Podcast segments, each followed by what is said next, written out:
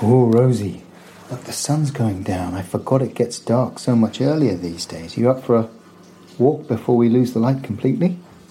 Yeah? All right, come on, let's do it. I added one more podcast to the giant podcast bin. Now you have plucked that podcast out and started listening. I took my microphone and found some human folk. Then I recorded all the noises while we spoke. My name is Adam Buxton, I'm a man. I want you to enjoy this, that's the plan. Hey, how are you doing, podcasts? Adam Buxton here, reporting to you from the evening time. Thought it was late afternoon of a beautiful day towards the end of September, yes, 2021. Then I looked up and it was evening, bang. Not even gloaming. Actually, maybe this is gloaming.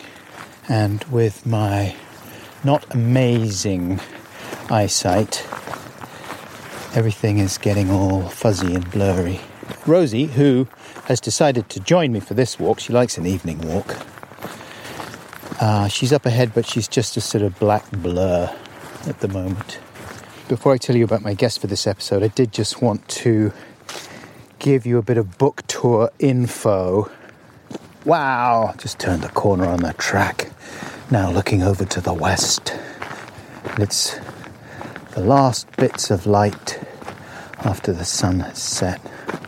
Still a bit of orange over there. Shut up, Buckles. Get your boring book tour info done, will you? All right, calm down. Blimey. Yeah, quick reminder about these book tour shows.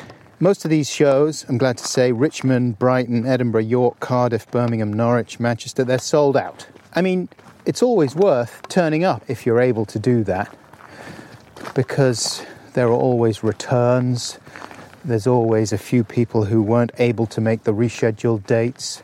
So, you know, if you were desperate to come along to a show that was supposedly sold out, it's worth taking a punt, but obviously couldn't guarantee. However, there are still tickets available for the following as I speak the Aldridge Theatre, Farnham in Surrey on Sunday, the 3rd of October. De La Warr Pavilion, Bexhill on Sea, Monday, the 4th of October, few tickets left.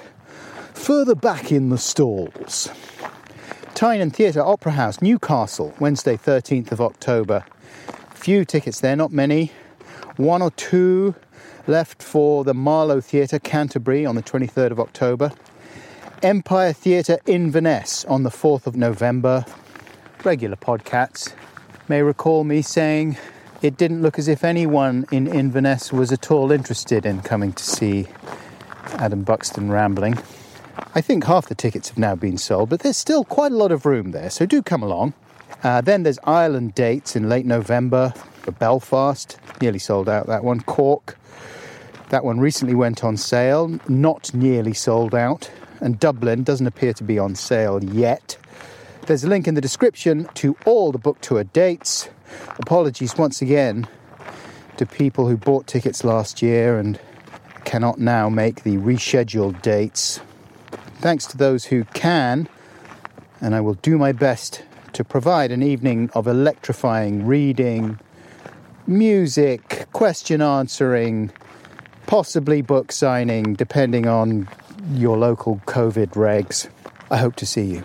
All right, now let me tell you a little bit about podcast number 162, which features a rambling conversation with British comedian, actor, and artist James Roderick Moir, also known as Vic Reeves.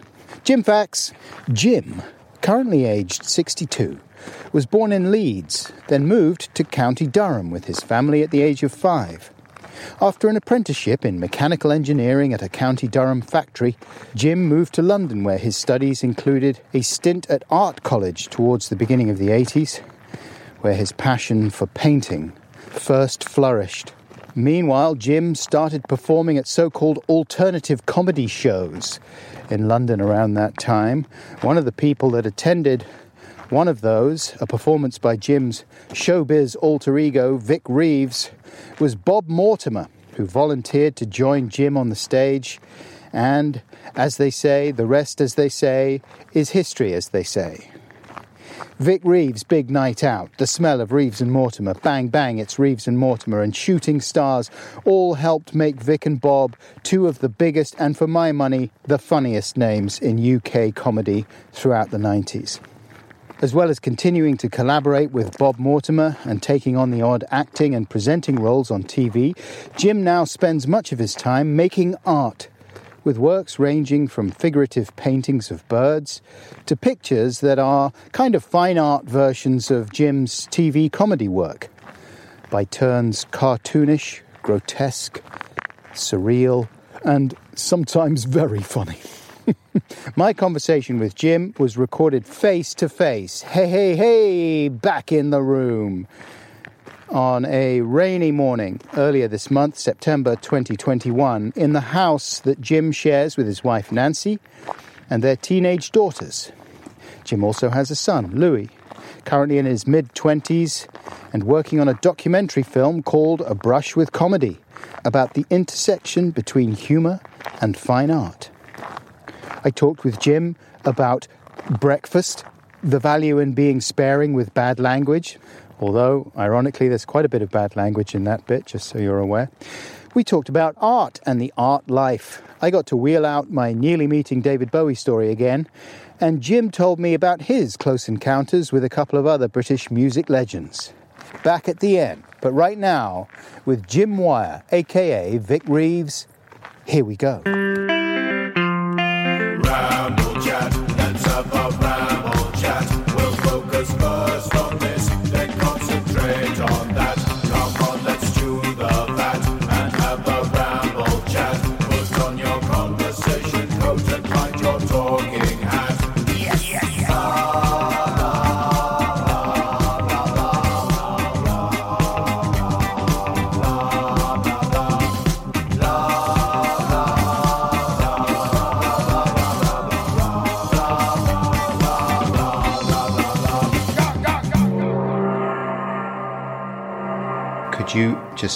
For levels, tell me what you had for breakfast?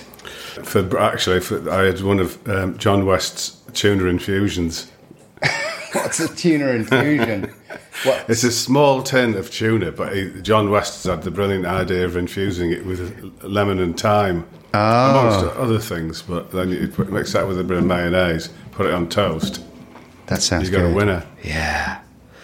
But uh, I'm curious to know about your morning routine anyway. Yeah. So, what time are you Everyone having is. the? Sure. What time are you having the tuna infusion? Tuna infusion. Uh, well, it was, this is the first time I've tried the tuna infusion, but I'm a big admirer of John West and all his products. Yeah. I do like fish for breakfast. In fact, thinking about it, I am a big fisher fishophile Yeah. for breakfast. But anyway, so this morning it was tuna infused with lemon and thyme, which I mixed with mayonnaise and put it on toast at seven o'clock this morning, 7 a.m. Other mornings I might have pickled herrings. Other mornings, if it's a special occasion, I get some um, sardines with a little bit of um, Tabasco on, Oh. salt and vinegar on toast. Nice. Fishy breakfast. Brown toast. Oh yeah. When I was a kid, people used to have mother's pride, Yeah. and that was luxury. But I don't know if is it still luxury because I was, I come from a brown bread family. You know, it was a bit bohemian. It was health food. My mum claims she was the first person in Britain to import muesli. That's very progressive. Uh, well, it was a progressive household. This is in the late sixties. yeah. when muesli, well, it's probably used as a base to mop up budgie shit in a cage, but we decided to eat it. Good eating habits early on. Yeah. So they weren't coming back and feeding you uh, non-stop burgers and mash and No, it was all, as far as I remember, yeah, it was a very, quite a foodie house. We were vegetarians for years as well. Really? when it wasn't fab. You know, there was the only other vegetarian in the world was John Lennon, I think. Yeah. Or maybe Paul McCartney. But so we, we were vegetarians, really uncool. Did people at school know that you were vegetarian and tease you about it? Yeah, it's like it was a very namby pamby thing to do. Yeah, definitely. I remember even, you know, growing up in the 80s, I didn't know any vegetarians. And it just seemed like the strangest thing. And then when I heard about vegans, Yeah. it's like, you're joking, aren't you? What, you don't even eat eggs? What's wrong with eggs? Yeah, well, they say I do love eggs Yeah. and fish. I can't really, I couldn't involve myself with the world of veganism.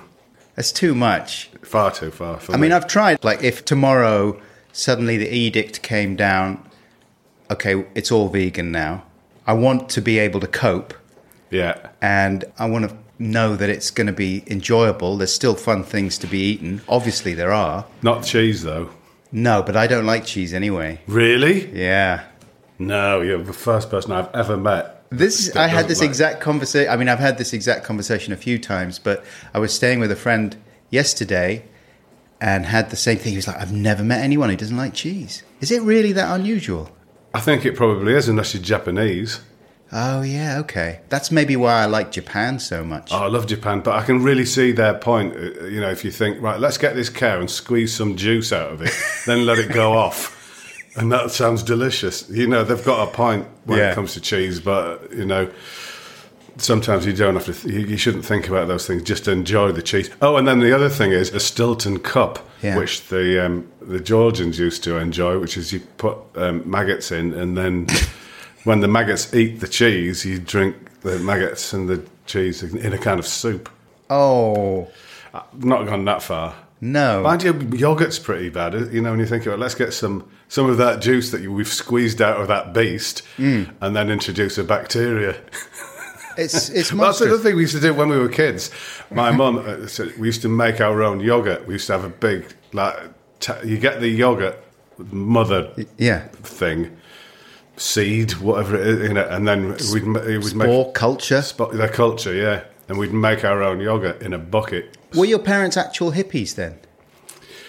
Well, it was a, not hippies, no, but it was quite a crafty area. My dad would make um, like plates and cups and things out of wood, Okay. and my mum would paint them with floral designs and Ah. little devices on them. I mean, there weren't hippies or beatniks, but there were um, kind of maybe Victorian crafty people, that sort of thing. You know, like um, arts and crafts movement. But were they considered a little bit fringe and a bit odd Yeah. by the Compared local to community? friends, yeah, Yeah, okay. And what about things like TV then? Were they suspicious of Oh that? yeah, that was um, you had to give uh, reasons why you wanted to watch Land of the Giants or The Man from Uncle because it was like you get a, like almost written permission. And my dad, when the TV was on, I used to make me laugh every time. He says, "Look, I know what you're laughing at." Because the TV would be on, and he said to me, "Mum," he said, "Right, can we have it off now?" and I would go, I'd laugh my head off, and he was going, "Look, it's not that fun." Every time I say that, you, you know what I mean. That phrase used to make me laugh a lot as well. Yeah, did you Yeah. get it as well? People don't say having it off anymore, do they? No, or having it away. Have it off. You're having it off and shit as well. That's another one you do. Were they funny, your parents? yeah, uh, yeah. My dad was especially. He's dead now, but he, uh, yeah, he was very funny. There was a lot of face pulling. Yeah, yeah. Yeah, And funny voices? yeah. You know, he's from the Goons generation, so Right. there was a lot of that. You know, Yeah. lot of, a lot of Goons style voices. Hi, boy, kind of talking Yeah, yeah. Yeah, yeah. Which is good. And and so you got into that. I never really got the Goons too much, anyway. Uh huh. I know what you mean. I didn't really listen to much comedy or watch it really, so I don't know where it, it was. Things like my mum and dad talking at close quarters. It was real life. What did your parents do for a living to go back to them? Um, my dad worked at the well. I was born in Leeds, and he worked at the Yorkshire Post, Okay. and then we moved to Darlington because he moved to the Northern Echo. So he did. He worked at the newspaper. What was he doing there? Was he a journalist? He was a printer. oh, a printer. Yeah. Come from a long line of printers. I did um, Who Do You Think You Are? They did the pilot on me. Yeah. because I got quite a ridiculous story. But on my dad's side, it just goes back centuries and centuries into Scotland of printers who have nothing of any unusuality at all, really boring. Hmm. On my mum's side, it's a lot more exciting. Do you want a brief outline? Yeah, man. Right, on my mum's side, my mum's, my grandma came from America. My mum's father was the son of head butler and head maid at very big houses around Britain. And this lord and lady knocked him over in their carriage and said, Oh, we're so sorry, we'll pay for his hospitalisation and we haven't got any kids, so can we bring him up? So he's brought up aristocratically. Went and got married later on, after he'd been brought up in this big house. He went and got married, went to the First World War, left his wife and three children, and just never went back to him. Went off to Leeds, met my grandmother, who'd just come from America, who was, I think, about 19, and my granddad was in his 50s. So they got married and had my mum and my uncle. But she said they just sort of like drifted around and he didn't work. He was always on the dole. Your granddad. Yeah, but he was like this aristocrat on the dole. Yeah. A fake aristocrat. That's like a movie. It could be, couldn't it? Yeah. And the And I'll you- get to play him. No, I'm too old for him now. I'll play uh, the old fella who adopted him. Yes, you could be Sir So, Lord. uh, Lord, I think somewhere in Essex. Rickmansworth, I think it was. Well, what an interesting family they must have been as well. I would imagine that not everybody in their position would have made that decision. Well, I think, think they're quite nice people. Yeah. There's pictures of them with uh, Edward the Seventh. Apparently, he used to sing for Edward the Seventh, and also keep guard for Edward the Seventh. While Edward the Seventh was doing what? Whatever it was he's doing, for half a crown, apparently. His little private guardsman. Yeah. So, what did your parents inherit from him then? What did your mum like? Did she have a lot of memories of him that she told She you said she didn't really like him, um, but there was a lot of table manners had to be impeccable. Ah, okay, yeah. Did you ever have that? Yes, my dad, his parents worked in a stately home or a, or a posh house. They Yeah. were they were servants, and so Well, so the same as mine, but mine the head butler and head maid. yes, my grandfather was also sort of head butler, Yeah. chauffeur, and then kind of knew each other. groundskeeper. Yeah, Yeah, so same sort of thing. So Same- yeah, yeah, so you were brought up with the impeccable table manners, and it all has to be like almost measured, like Yeah. the knives and forks have to be in the right spot, and the soup spoons and everything, and Yeah, yeah, everything yeah. in the right place. so you had all that, Yeah, and so you were brought up a polite young man. yeah. Okay. And uh, I was telling, I was, you know, because I was talking to my kids yesterday, and I said I was hearing on the radio that your generation is the sweariest generation Right, ever yeah. in history. And I said, my granddad always used to say to me, this is my other granddad, he said, swearing's all right if you just pick your moment. He said, it can be like a bomb. If you swear all the time, it's going to have no effect. But, and also that he says, a person who swears all the time is incapable of understanding the English language and can't find the word to put in its place. Mm-hmm. So I'm kind of like almost shaming him into not swearing. I think I've made the exact same speech to my children because recently, now that the boys are a little older, 17, 19, the other day my 17 year old unleashed the F bomb at the dinner table. I thought it was at the postman.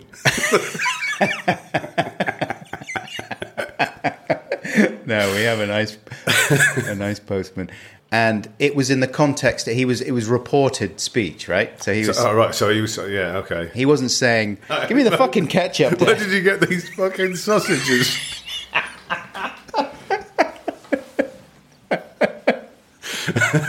Not fucking fish again. No, he was reporting someone else. Uh, he was sort of saying, "Yeah, this guy was like, fuck you," you know. and I kind of, in the moment, I was thinking that I should say, like, "Can we not swear at the dinner table?" I mean, you guys know I'm fine with swearing. I love to swear, but exactly as your grandfather would have done. I've had the conversation before. I've said like swearing is fun. Like a good swear is great. And I love to hear a good swear. But yeah, if it's all the time, you debase the currency. Yeah. And uh, it's it, all the fun goes out of it. So what did you do? Just ignore it? I, I let it slide because I thought, fair enough. It's not like he's effing and jeffing right the way through every meal. what you could have done is slam your knife and fork down and then said nothing. Walked out. and he would have had to come and find me in my study. No, you slam your knife and fork down and then stare at your dinner for a bit and then carry on. That would say so much more. Or I could have just looked at him, like held eye contact with him, Yeah. and then looked away. Maybe he was doing it to, see, you know, because he would have thought, I'm going to see what, um, what response I'm going to get here. Yeah, I don't think he keeps a diary, but if he does, that would have been a diary entry, surely. But then a couple of weeks after that, now here's a story about, you know, you let one F bomb through. A couple of weeks after that, C bomb. What, uh, not at dinner. Yeah. And at that point, He's, I, he's working you. He's Yeah. working you up, isn't he? and But I he can't go much further than that. No, where do you go after that? Or I Could have suppose, built it up a bit more. but but again, it was reported. yeah. So where you go after that is direct usage, like calling me that, Oh, yeah. that word, I suppose. We haven't got there yet. But at that point, I did say, actually, can we not have the actual word at supper? Yeah. Oh, you might remember this because we both started about the same time on telly, didn't we, in the early 90s? I was, we were a little bit after you, but yeah, yeah. but I mean, it was still there in. You know, you used to go into the if you were in the BBC into an executive's office on the wall would be the swear list, oh, yeah. and it'd be like right at the top was I think God, Jesus, uh, anything religious, and that that was the top. That was the worst one you could get. Anything religious was the worst, and then it'd go down with all the Anglo Saxons, all those words. I would imagine it's a lot more race based now. Yeah, yeah. Right at the top, and, and the God stuff. And this was this wasn't that long ago. That'll be down the bottom because I think you can you can get away with any reli- kind of religious. Pretty much. America is a lot more religious still, I think, than the UK. I don't know exactly what I'm talking about. But yeah, it, it, it feels like, I mean, you forget though, because the media is so secular, I think, but you forget that overall, you know, 90, at least 90% of people in the world are still religious, you know. Yeah. It's, they're the majority. So, Because you look, I always look at. Um, I don't know if you do it, but I look on IDMB. Um, like IMB, IMDb. DB. I can never get this right. um, and I, I look at the parents' guide Hmm. For my own use because I, I don't like to see people's heads getting blown off. Yeah. So I look at the violence and gore section, and then if you look at the swear profanity section Mm-hmm. on the parents' guide, it'll say um, use of Jesus three minutes in.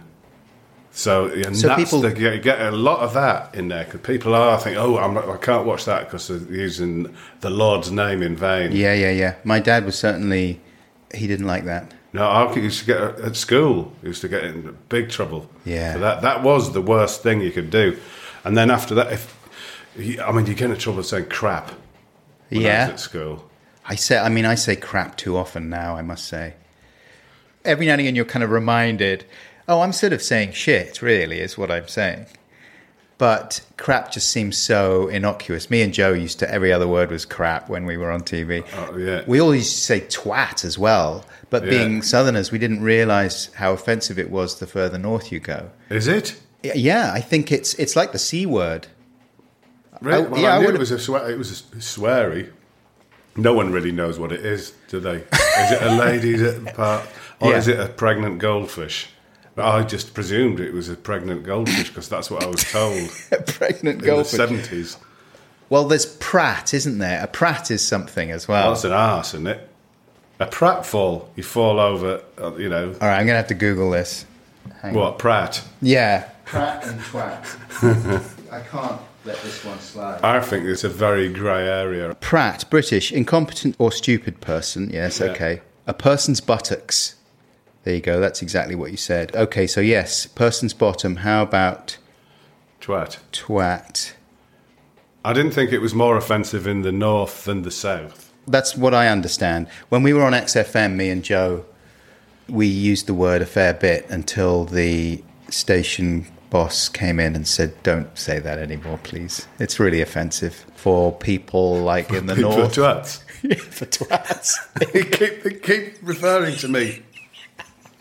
and it's really getting upsetting. the twats are really unhappy about it.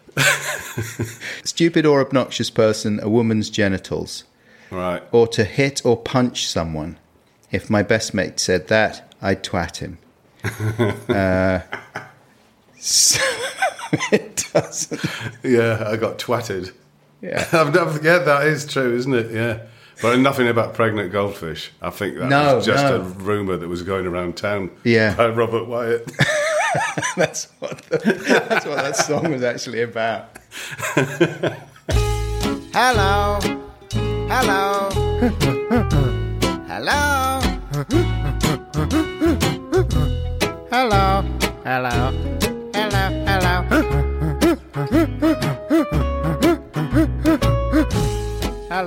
So in the mornings when you're here, you paint, right? yeah, I get up about 6.30 and I paint every day virtually until lunchtime. And then have lunch and go for a walk. Is it always oils that you paint in, or do you No, just I'm doing a lot of... Um, these are all watercolours here. Oh wow! and people really like birds. I mean, because it's my main job, Yeah. now, and I really like it. Because I don't know, I'm not retired, and I never will retire, but I've kind of retired myself away from television Yeah, because I really like staying at home and painting pictures, and I make uh, probably more money, so it just makes sense. This morning I've been down the printers. I take stuff down there. It's a cottage industry. yeah. Well, my Christmas present last year from my wife was a print of yours. Oh, was it? Yeah, and it was various Bowie heads, Oh, right. and uh, it was very funny. And it was the watercolors that I'm looking at over on the table behind you now are beautiful, fairly straightforward pictures of birds. Like Yeah. they're not mad. No, you know, I know what I sell, Yeah, and there's like there's things I really want to do, and I really like doing the birds. yeah. And but then again, I'm, I might want to veer off into a fantasy land. I think your stuff is great, and I envy your lifestyle. That's something I really would love to do. I went to art school. I, I don't think I'm as good a painter as you, but I would love to be able just to incorporate that into my daily routine, just drawing or making stuff or whatever. But the You could. I could, yeah. I mean, I'm waiting. Did you make a decision at some point? Did you? Well, I, I, that's what I was doing before I ended up before I was on TV. Yeah. I had art shows, and I worked in a gallery. I went to art school, and I sold paintings, and then I ended up kind of doing it on stage and then on TV, uh, doing an art performance, and then uh, they kind of took over. But I've never stopped. When I, did, you know, even when we did, used to do the big night out and the smell of Reeves and Mortimer, it was always full of my artwork yeah, on the, you know, it was kind of incorporated. So it's, it's all one and the same thing to me. And the stuff you were doing at art college then, and the paintings you were selling then, were they sort of nutty or were they fairly straightforward representational? Actually, I'll show you. Oh, I cool. found this the other day. It's a little leaflet. Look, this is in '96. Look, oh and I wrote that. The Garden Gallery exhibitions January '86 to June '86, Monson Road, New Cross Gate. Admission free. James R. Moir. James paints to the sound of a flourish of trumpets. His paintings are classic, romantic, and bombastic. They are beautiful works of art with just a hint of blatant plagiarism. Moir paints Aphrodite and Adonis alongside the proud and mighty hog. His paintings have been shown all over Europe and are in numerous collections around the world. Yeah. This unbridled passion for painting and paintings has produced some extraordinarily brilliant and soulful masterpieces. And then, is that actually one of your paintings? That then? is. That's a painting, a, a copy of um, a painting by David, which I was doing at the time. I was copying um, masters. Yeah, which is a sort of legitimate thing to do for artists, And isn't s- it? But I was working at this gallery. Yeah. Because I, I put my own, uh, you know, there was the bloke who ran the gallery and he said, well, why don't you do a show in here and you can write your own bit of blurb. So that's why it is so fantastic. so that was what I was doing in 1986. Yeah. And then after that, I ended up doing it on the stage, you know, stuff on the stage, which Hmm. all, you know, and then, then after that on TV. But there's the birds, and then there's the, all the rest of it has got comedy involved. Mm-hmm. Which uh, my son's doing. Uh, Louis is doing a film called A Brush with Comedy, which is about people who do comedy and art. Yeah, of whom there are many. There are, and it's a lot. There is a big comedy. It's like when you look at um, all the pop stars who've been to art school. Yeah. like virtually, you know, there's the Beatles, the Stones, the Who, and Roxy Music. and Roxy Music. Yes, and uh, there is a big link. So there's art, music, and comedy, and it's all Yeah, they all cross over yeah.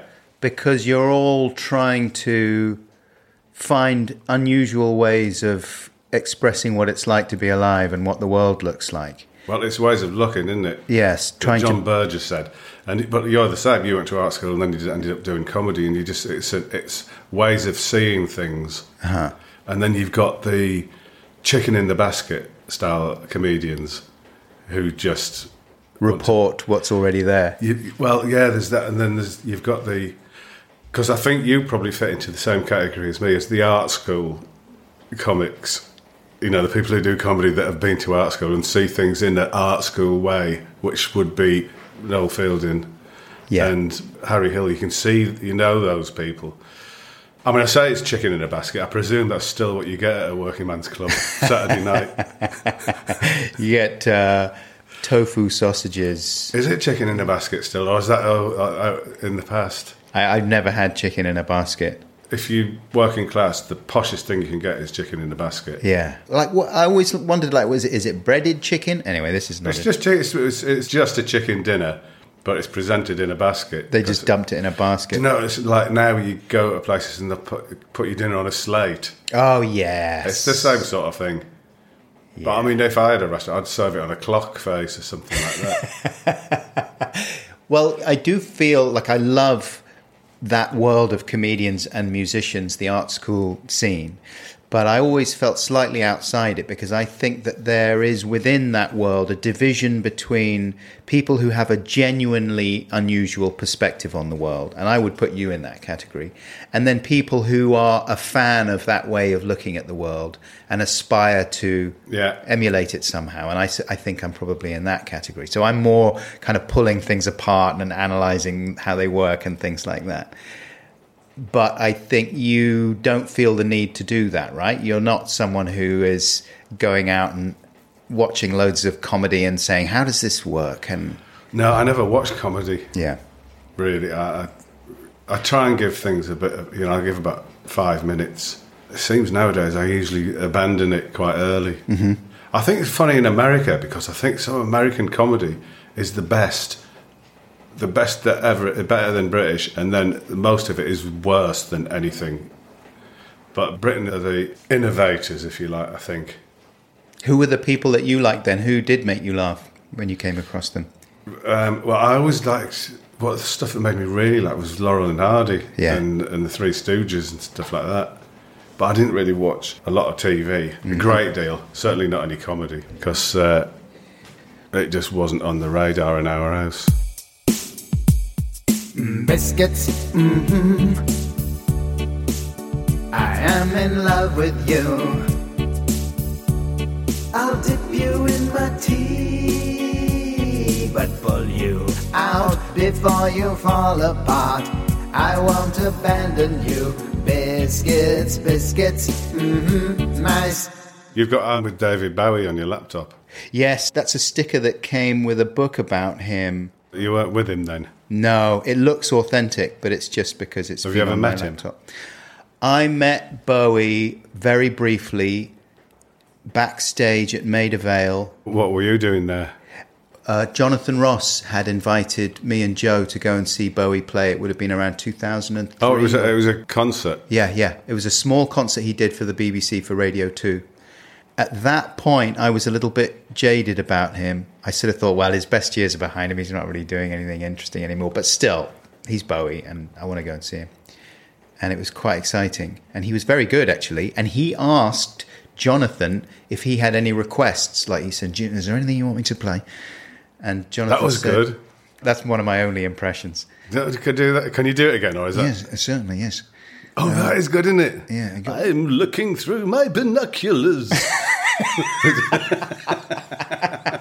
You see, that's if is that that was that was the that's the kind of uh, no. That's what's he called? Um, the guy who did Stella Street. That's the Phil Cornwell Bowie. Is it? Yeah, that's a bit more kind of wobbly. Or is it like Anthony Newley?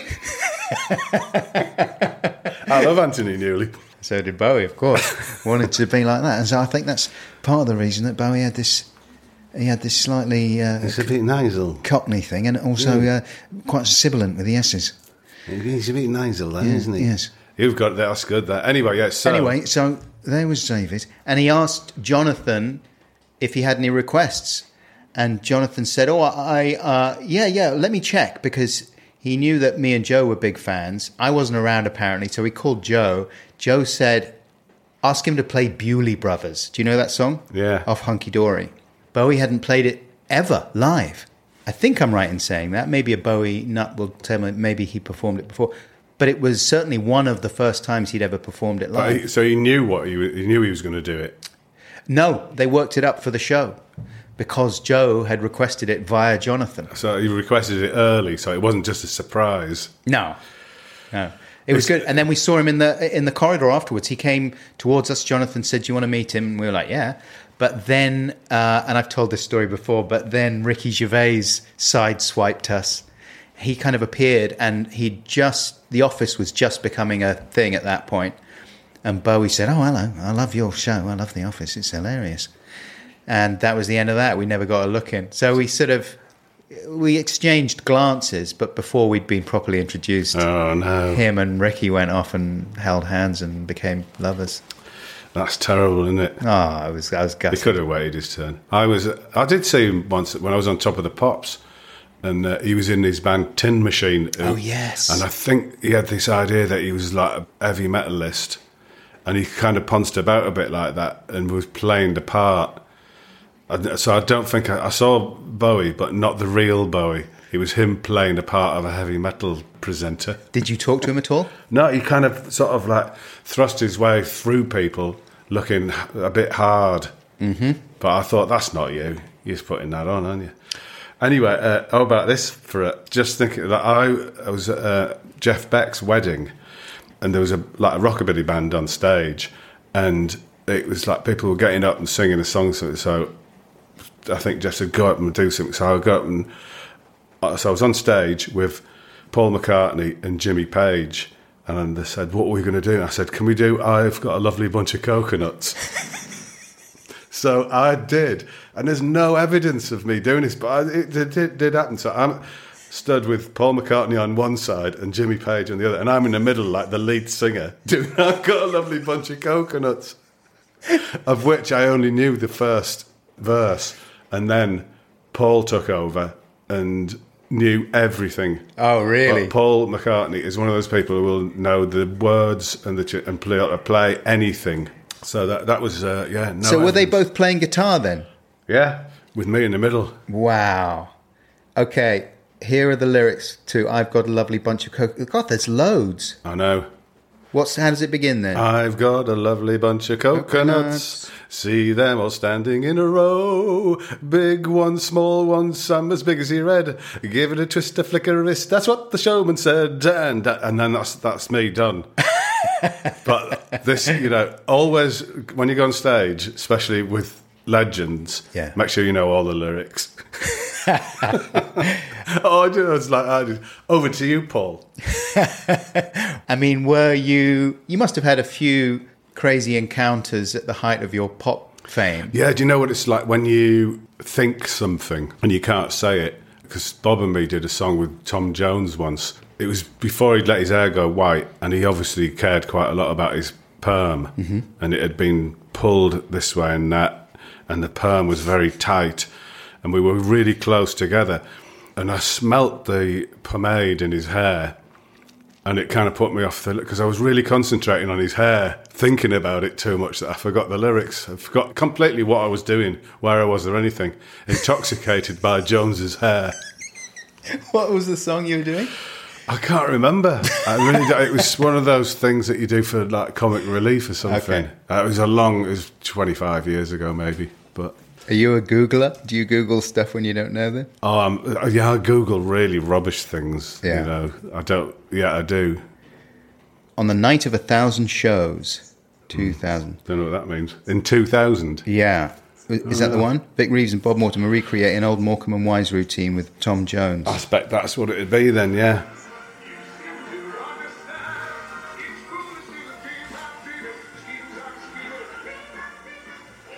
Yeah, you can. Can you see his really tight perm? Yeah. That's before he let it go. Yeah, I remember just being mesmerised by his hair and Right. the scent of it. then we went off to the bar, and he's a really nice bloke. Yeah. Tom. he's like we went off to the BBC bar, and he just started telling us stories like about. He was going, oh yeah, when I started off, I was, uh, you know, just working in his clubs, you know, in the valleys. And he says, and he's, well, I used to live on a Saturday night, a nice punch up at the end of it. but he was just telling stories about not his showbiz. He, you know, it was just like uh, you know, what he used to get up to in the valleys. Yeah. Says- and I said, but and then you went to Vegas. He was going, oh yeah. He says, he said, I had an airplane, dresses, people like that. He says, well, best thing for me, I had a fucking lake. Like that is the best thing. Uh, what is what makes you think that a lake is better than a private jet? oh, he's a really nice bloke, Tom. He seems like it. Yeah. And then you were touring around like Dizzy was. I mean, that's one of the very few number ones that a comedian has had, a British comedian. Well, it's the probably the first one because when we started off, we were like courted by the NME. Oh, You know, yeah, it was, yeah. it was like we were comedy rock and roll. Yeah. because we came from a kind of arty rock and you know. It was sort of indie comedy. we used to knock about with indie bands. and Yeah. people like- so it, it wasn't too much of a leap. But the first thing I did was Born Free. Born free, as free as the wind blows. That was number three in the charts, and then Dizzy was number one.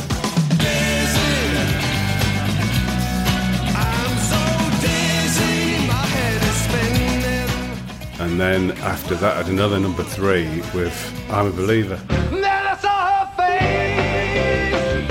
Now I'm a believer.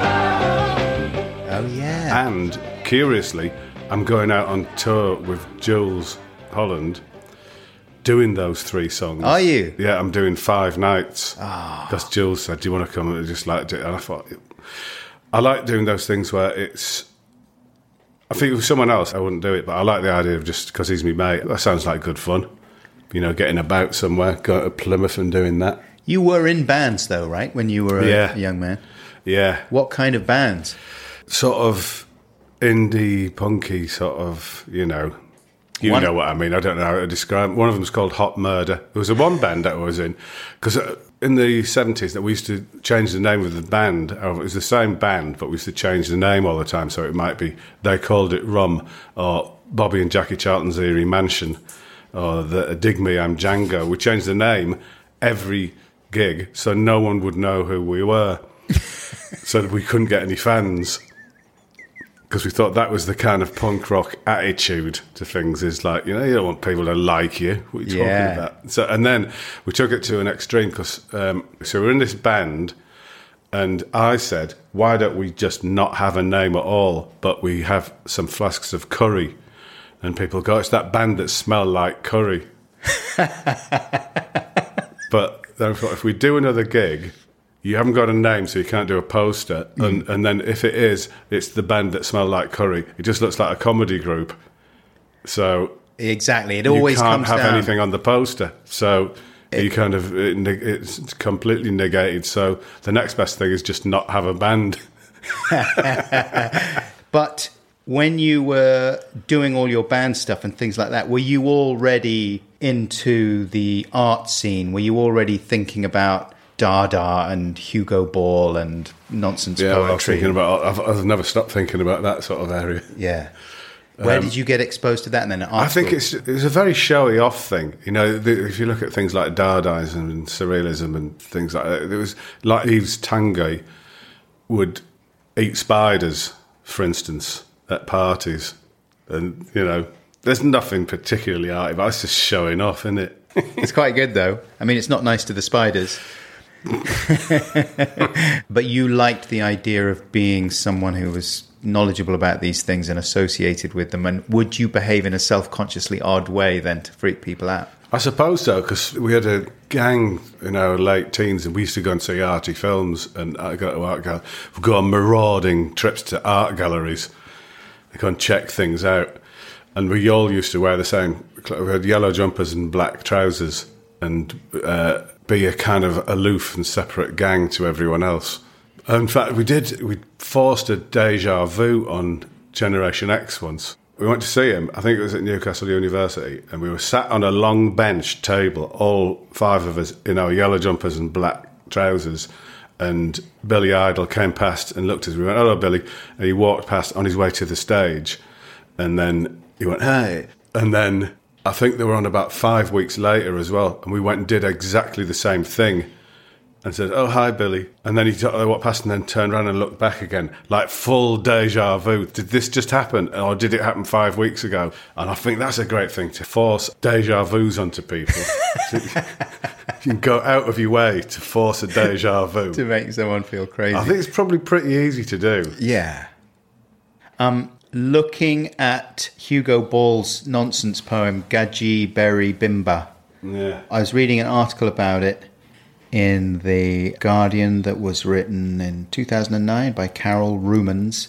And, you know, the whole Dada thing is so interesting, isn't it? Because it was such a reaction against politics at the time, I suppose. Well, that's what people say. I mean, you know, I'm not an expert on Dadaism hmm. at all, but people are always looking, still looking now, even probably even more now, looking for reason.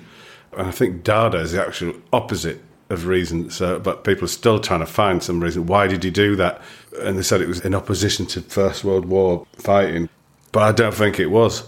I think it was like most people from art school, just doing something daft which trivializes it fantastically, but that's the truth. I suppose you can say though that you're operating within a structure, and some of whether you know it or not, whether it's conscious or not, these are responses to your environment. So Hugo Ball and the Dadaists, whether it was intentional or conscious, there must have been something about witnessing the horrors of the First World War that made them more receptive to the idea of just being silly and, and Well, there might have been something that that's why they went off to Switzerland and mm-hmm. and set up shop there, which was away from the war. So there were conscientious objectors, white featherites, and all sorts of you know. So they probably wouldn't have been going blowing trumpets saying this is how bad war is because everyone was going to war and they were they would have been in probably in a lot of trouble if they'd have started blowing trumpets about being anti-war. Yeah, exactly. It's like politics is sort of inescapable in that way. You can't really opt out. Opting out is in itself a political statement. You feel that a lot now, don't you think? Like Yeah. politics has become so exhausting and, and so divisive in so many ways.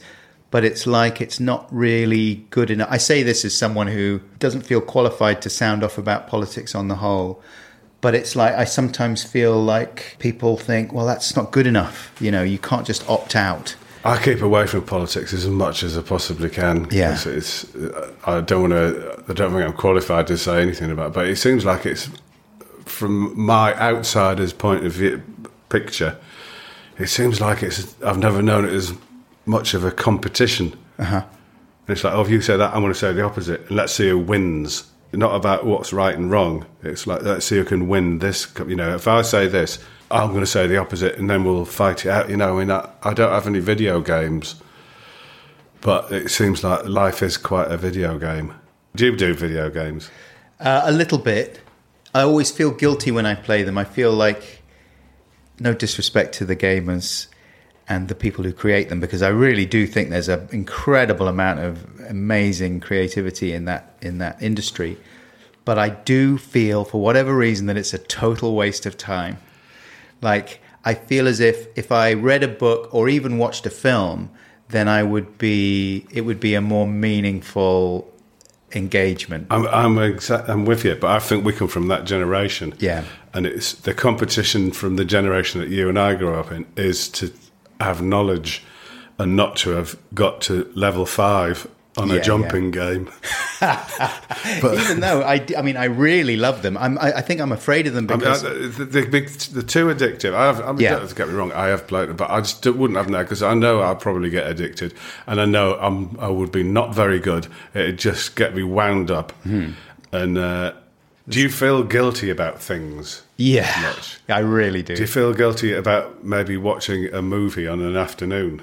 Um, it depends what movie, but yes, a little Yeah, bit. yeah. Now this is the if it was a, a ch- shitty movie, I'd feel guilty, but I would be maybe feel all right if it was a 1962 British kitchen sink movie. Exactly right.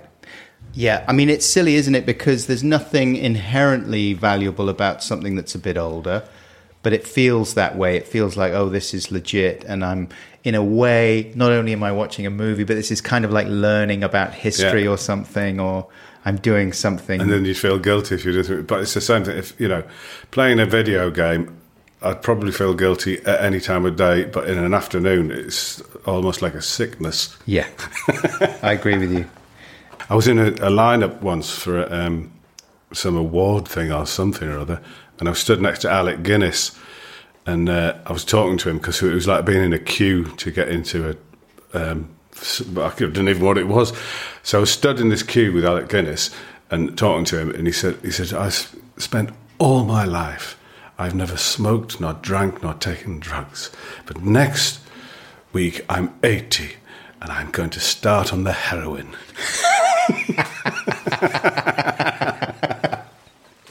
Did he really say that? Yeah. I don't know if he ever did, but that's what he said to me. But that's the yeah. You can sometimes be too goody goody, can't you? And and you might have missed out. Like Yeah, I suppose so. Heroin, though, it's very Moorish. uh, the film that I watched the other day in the afternoon and felt okay about was Rififi. yeah. Have you seen that one?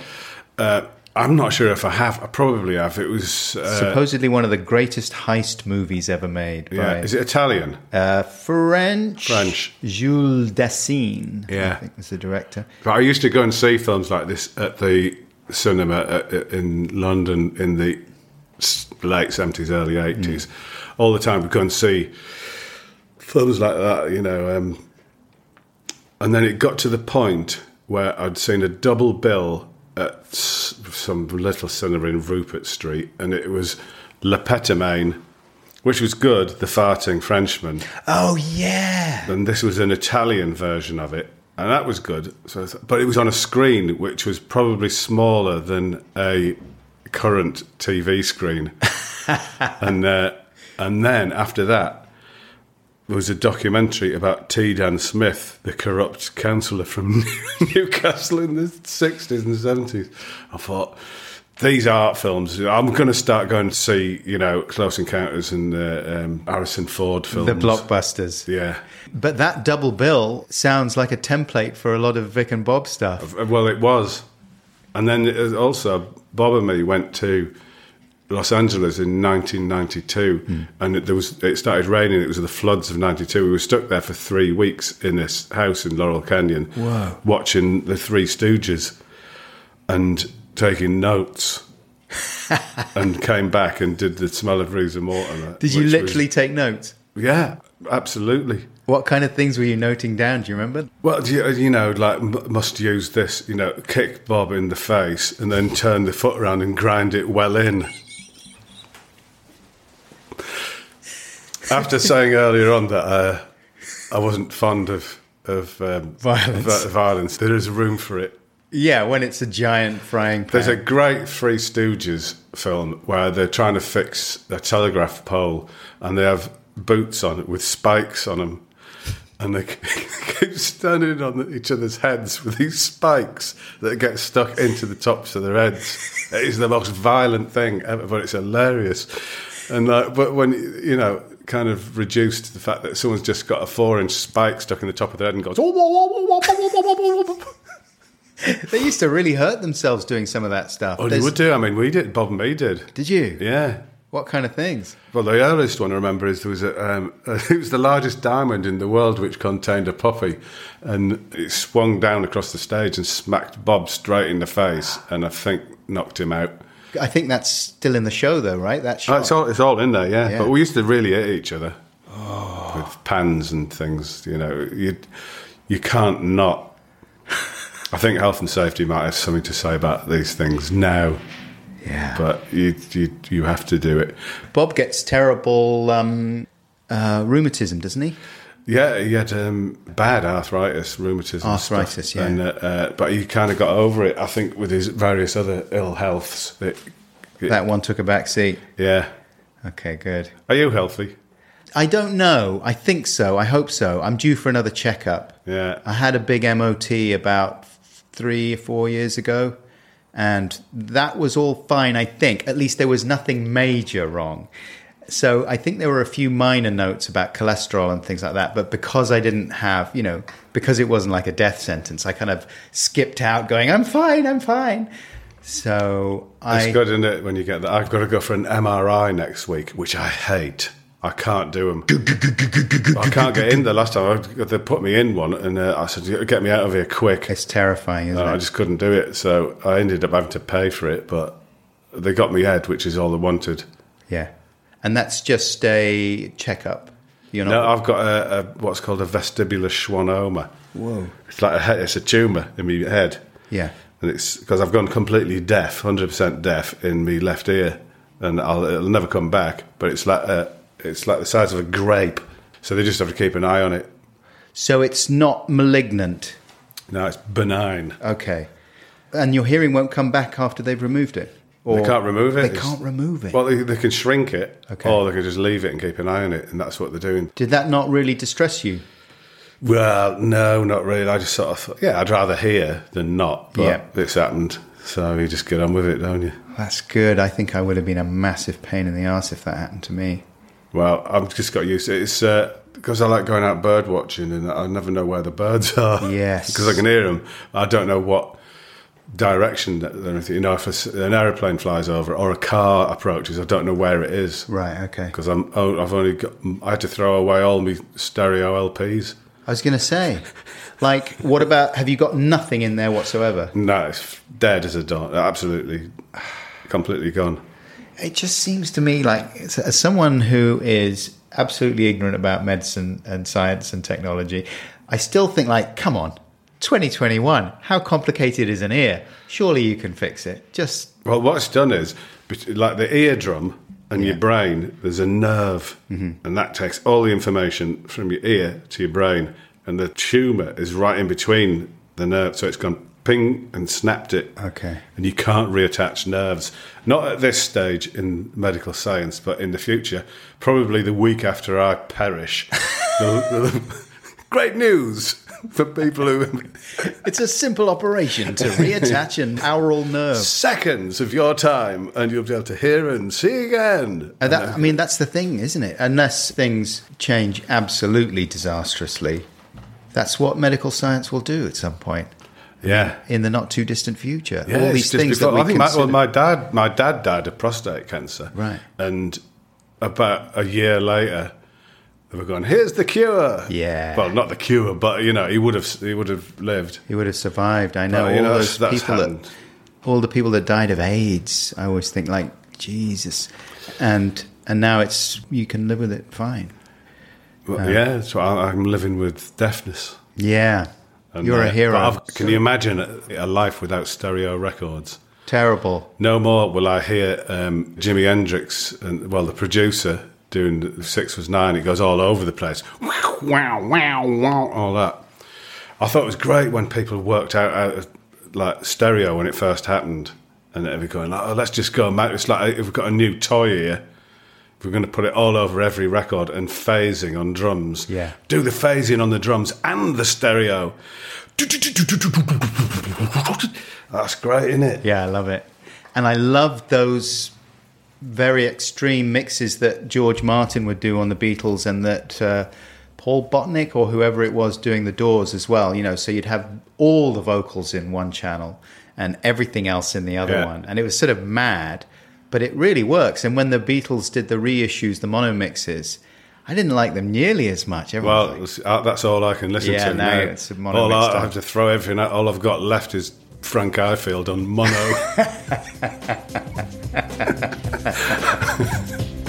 I remember you.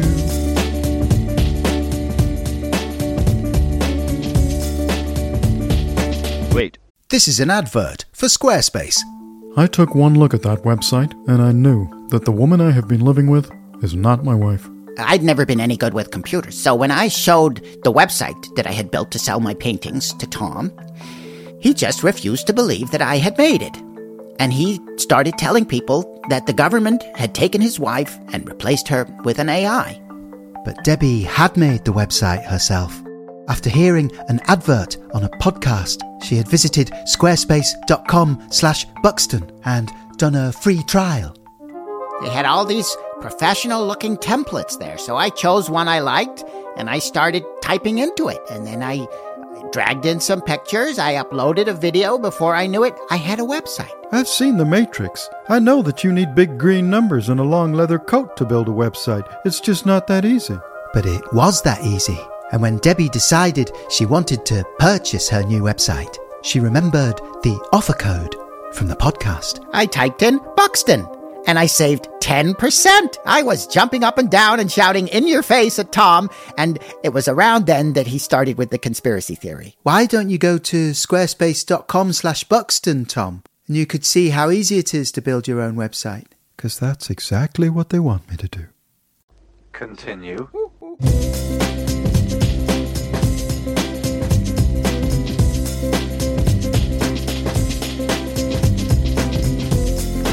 Rosie, where are you?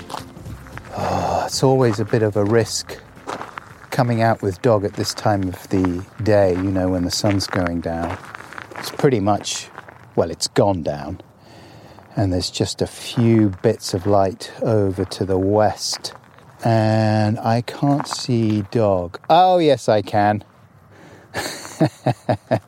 a little blurry, hairy bullet emerging from the gloom and loping towards me. She's had a bad eye. Actually, she had first the left eye was bad and then the right eye was bad, but we had some drops that cleared that up pretty well. But she had to wear a uh, inflatable collar. It used to be the cone for that kind of thing, which nobody enjoyed, least of all dog. But the inflatable, it's a bit like one of those inflatable neck pillows that you can get for traveling. It works quite well to stop her scratching away at the eye when it's under repair. Anyway, that's rosy news. Thanks very much indeed to Jim Moir for talking to me there, giving up his time, letting me come and visit him at his house out in Kent. Yeah, it was wonderful to be back in an actual room with someone. We were both fully vaccinated. I've had COVID. So uh, it was all very responsible. And all in all, it was a really fun trip. I hope you enjoyed listening to that conversation. A couple of clarifications, qualifications, whatever you want to call them. Um, my producer Seamus said about AIDS, I made a comment about people living with AIDS. Seamus says, worth saying people are no longer dying of AIDS in the developed world. They are living with HIV, a manageable chronic disease. Video games. I, when I was editing this episode and listening back, I thought, actually, maybe I should clarify because it sounds as if I said, well, I think, you know, no disrespect to gamers and the people in the industry, but I think video games are a total waste of time. What I actually meant was that um, I feel that's my unreasonable prejudice. Like, I feel guilt after I have a long video game session. I love video games, and they have been a wonderful bonding experience for me and my children and my brother, all of whom I've had some very wonderful, memorable times playing Bomberman and Pikmin and uh, Donkey Kong and Crash Bandicoot and all that stuff. But I still have this thing, and I know it's daft. Also, there are more and more studies coming out pointing out all the positive effects there are for video games. I've actually put a link to an article on the Mental Floss website outlining 15 surprising benefits of playing video games. Some of which are more convincing than others, I have to say. And yeah, you know, they could definitely help you with all sorts of things. You know, getting into pipes, uh, jumping up for coins, jumping on turtles. These are not very up to date references, sorry. All right, that's it for this week's podcast. Thank you very much once again to Jim Moir for his time. Thanks to Seamus Murphy Mitchell very much indeed for his work on this episode and the edit and his ongoing production support. Thanks, Seamus. Thanks to Helen Green, who does the artwork for this podcast. Thanks to ACAST for all their help. And thanks, I would say most of all, to you. You listen right to the end. Uh, you're slow to judge, kind, open minded, thoughtful. Whenever I meet you, I just think, how did I get so lucky? This is starting to sound sarcastic now, but I do actually think all those things. And that's why I'm going to lean towards you. I washed earlier this week, and so I'm, I smell pretty good, although I'm not sure because I still can't really smell. And in the most respectful way possible, I'm just going to embrace you and give you a quick hug, if that's okay. Till next time, please take care. I love you. Bye!